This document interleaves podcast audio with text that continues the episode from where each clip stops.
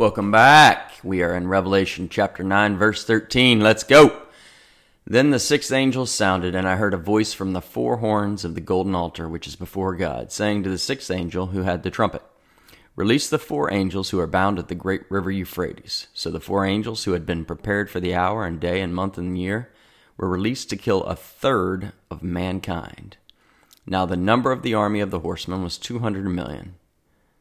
Okay. Let's go back to 13. Then the sixth angel sounded. So we have the sixth angel. Literally, literally, we had five before, and this is the sixth one. Sounded, and it says, And I heard a voice from the four horns of the golden altar, which is before God. If you look at Joel 2, you, you would see that the priests were to lead the people in repentance. And that's also a picture of what goes on in heaven. So there's a priest at this altar of intercession and I would suggest to you that that is Jesus, who is the high priest. He is from uh, the line of Melchizedek. And I suggest to you that this is absolutely Jesus. And, uh, and I heard a voice from the four horns of the golden altar. And remember that God just wants so much to see people who have rejected him, who have rejected his universal offer of salvation, to wake up, to one day, one moment say, I realize something is missing. I realize there's a God sized hole in my heart, and the only thing that can fill that is Jesus. And his blood on the cross is sufficient. That's what God wants then he gets the glory, not you. I was watching a show one time, I think it was Bachelor or something, and this guy had a chiseled statue and of a self-made man, and he said, "Yeah, it just tells people that I'm a self-made man." It's like, well, you just robbed your kids of the ability to ever say that because no generation after you can say that because you're saying you started all, and therefore they won't be self-made. And besides, I'm pretty certain that God gave you the gifts, the talents, the circumstances to put you exactly where you are so that you would look up to Him. And instead, you're worshiping yourself, creating a statue of yourself. You idolize yourself and you want people to worship you. And that's exactly what so many of us do so often throughout our days. And we'll be talking about that. But God just wants us to turn to Him and love Him. In verse 14, it says, saying to the sixth angel who had the trumpet, Release the four angels in the golden altar. So the golden altar of incense, we saw that in Revelation 8 3. So I'm going to flip back to Revelation 8 3. Then another angel having a golden censer came and stood the alt- at the altar. He was given much incense and he sh- that he should offer with the prayers of all the saints upon the golden altar which is before the throne. And then if we look at verse Revelation 6:10, so we're going back a couple chapters now, it says, And they cried, I remember that was the saints, and they cried with a loud voice, saying, How long, O Lord, holy and true, until you judge and avenge our blood on those who dwell on the earth? So the prayers of the saints are linked to this judgment. Their blood is being avenged. They asked this question back in Revelation 6:10, "How long until you avenge our blood, O Lord?" And we saw two chapters after that, Revelation 8, that the uh, angel was at the altar of incense offering prayers of the saints. And here, those prayers are actually being answered. Remember, God says, Vengeance is mine. You don't need to take vengeance. I will take it, not me. This is God saying, He will take vengeance in His own time, in His own way, in accordance with His plans. It's not for us to decide when, where, or how that vengeance gets exacted. Verse, verse 14 saying to the sixth angel who had the trumpet, Release the four angels who are bound at the great river Euphrates. So these are angels are obviously wicked, for good angels, unfallen angels, are not bound. They don't need to be bound. They have free will. And they wouldn't be released at this point. Um, so these are obviously wicked angels, nasty demons, right? Seriously. And it appears that each angel is in charge of part of a vast army that follows them. We're about to see 200 million entities. And notice that the this gets released at a precise time for a special purpose. And it's going to be a, to kill a third of the world's population. So we'll do the math on that in just a minute. But it says he releases release the four angels who are bound. So here's um, the the uh, Jesus telling the uh, angel to release the four angels who are bound at the great river Euphrates. Now, the river Euphrates, think of it in two ways. One, it was the original boundary, uh, or one of the original boundaries of the Garden of Eden back in Genesis 2:14. It also was the eastern boundary of the promised land deeded to Abraham. And you can see that in Genesis 15:18. Verse 15 So the four angels who had been, had been prepared for the hour and day and month and year were released to kill a third of mankind. So it says, So the four angels, so there's four of them, that's literal. These are fallen angels, these are demons, who had been prepared for the hour and day and month and year. Who had been prepared? Prepared by who? By God. God knew from the big foundation of the world that these specific four demons would be released for this specific purpose at this exact specific time. God's plan is better than ours. If you're pushing on something, and I, am a business, I'm a businessman, so I'm always pushing on, on things and new concepts, new ideas, and deadlines and opportunities and goals. But at the end of the day, God wants us to do things to prepare, but He wants us to trust the results to Him. I can't force someone I'm witnessing to to come to Christ. I can't force something to be successful that I, you know, a new product or service that I launch. I just trust Him and say, Lord, if, if it succeeds, may I honor you with the time and money that I may get from that. And Lord, if it fails, may I not be upset or angry or jealous or bitter, Lord, but just to trust you.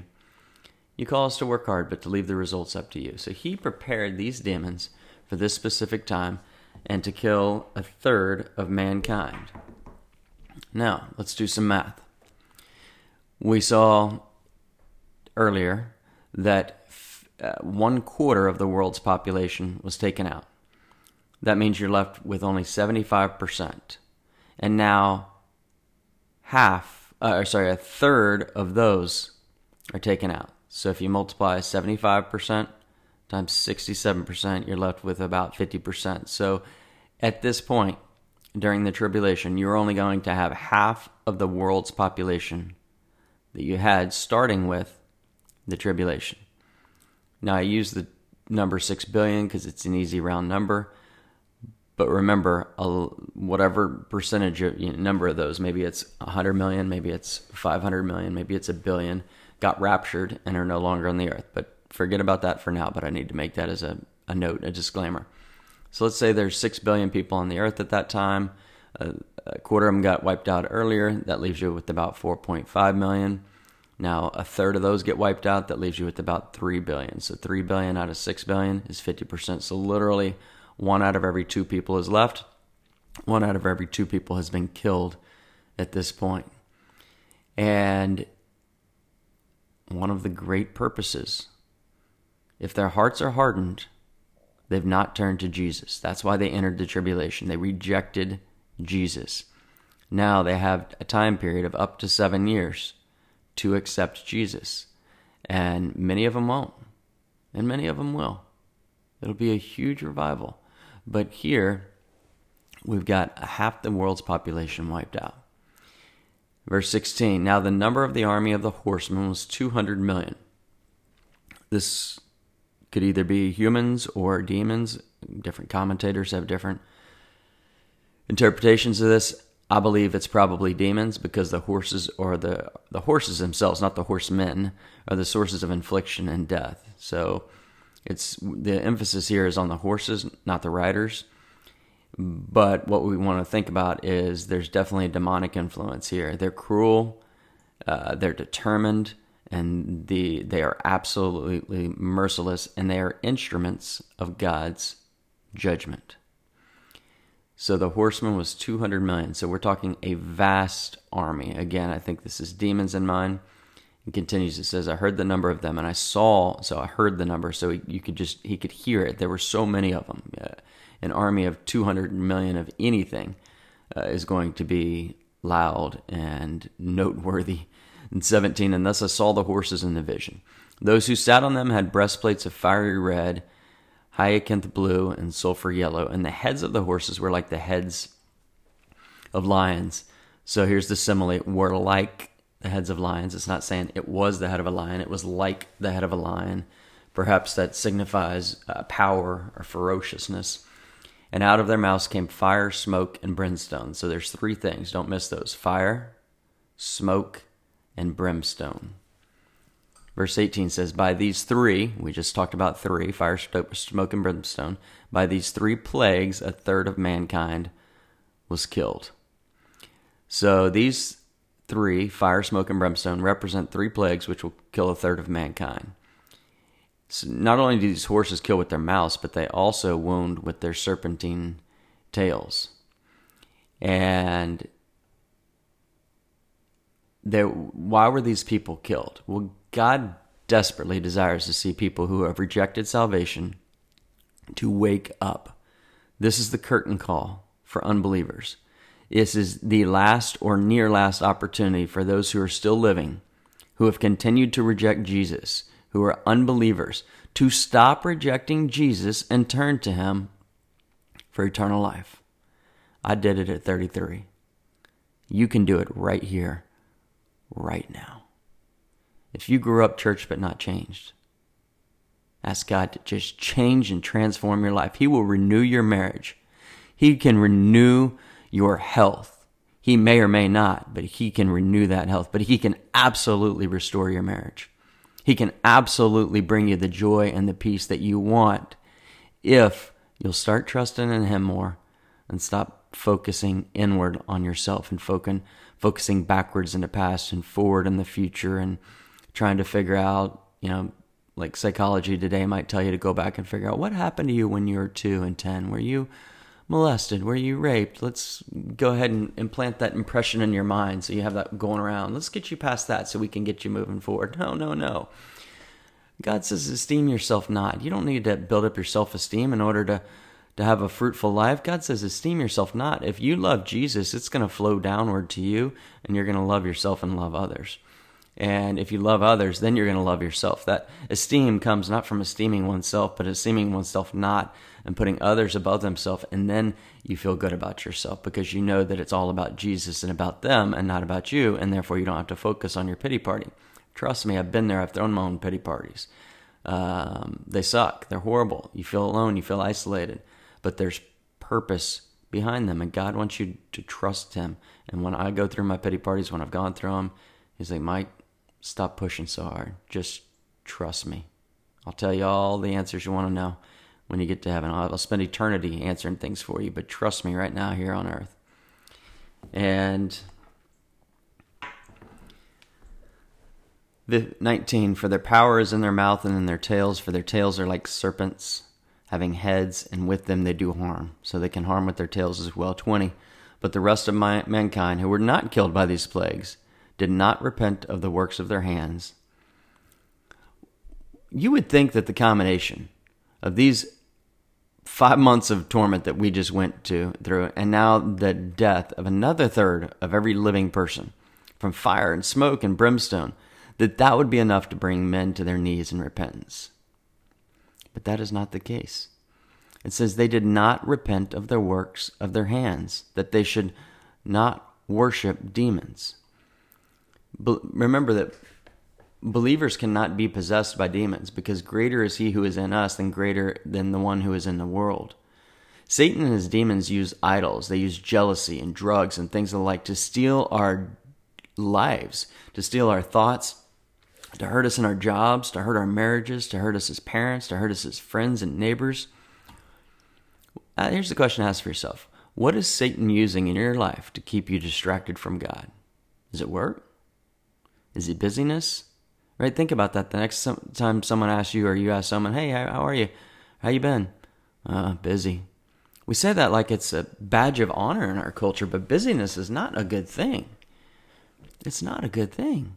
It's good to work and provide for your family, but just being busy with work and driving kids around or you know golf or whatever it is, let's be careful. And and if we think we're just busy, let's take a step back and figure out what we need to do to honor God more than just being busy. And we'll wrap up here.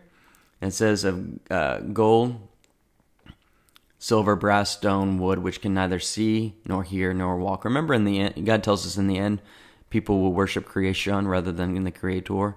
What is part of creation? Gold, silver, brass, stone, wood, things we forge with our hands. That's not the Creator. That's stuff that God created and he he gave made us creative people that have free will and we can you know create these concepts and artwork and companies and stuff but it's not a surprise to god. He knew exactly what we were going to make. He saw it before we even had the idea in our head. Um, but yet we focus on these things and we honor and worship these things. We don't say we worship money. We don't say we worship a statue but we very well most of us worship a home an artwork a business uh, our identity is so tied to them that if X, Y, or Z was taken away, we would not be the same person. In verse 21, it says, They did not repent of their murders or their sorceries or their sexual immorality or their thefts. The whole purpose of this is to get people to repent. And we'll pick up with repentance tomorrow. Lord, we love you and we thank you. Guide us and strengthen us this very day. Amen. Thank you so much for listening today. Now it's time to go and make disciples to be the hands and feet of Jesus, to show people who Jesus is so that we have the right to tell them who Jesus is. I'd encourage you to share this by social media, text, or email with someone who you think could benefit from learning more about the Word of God. Have a blessed day.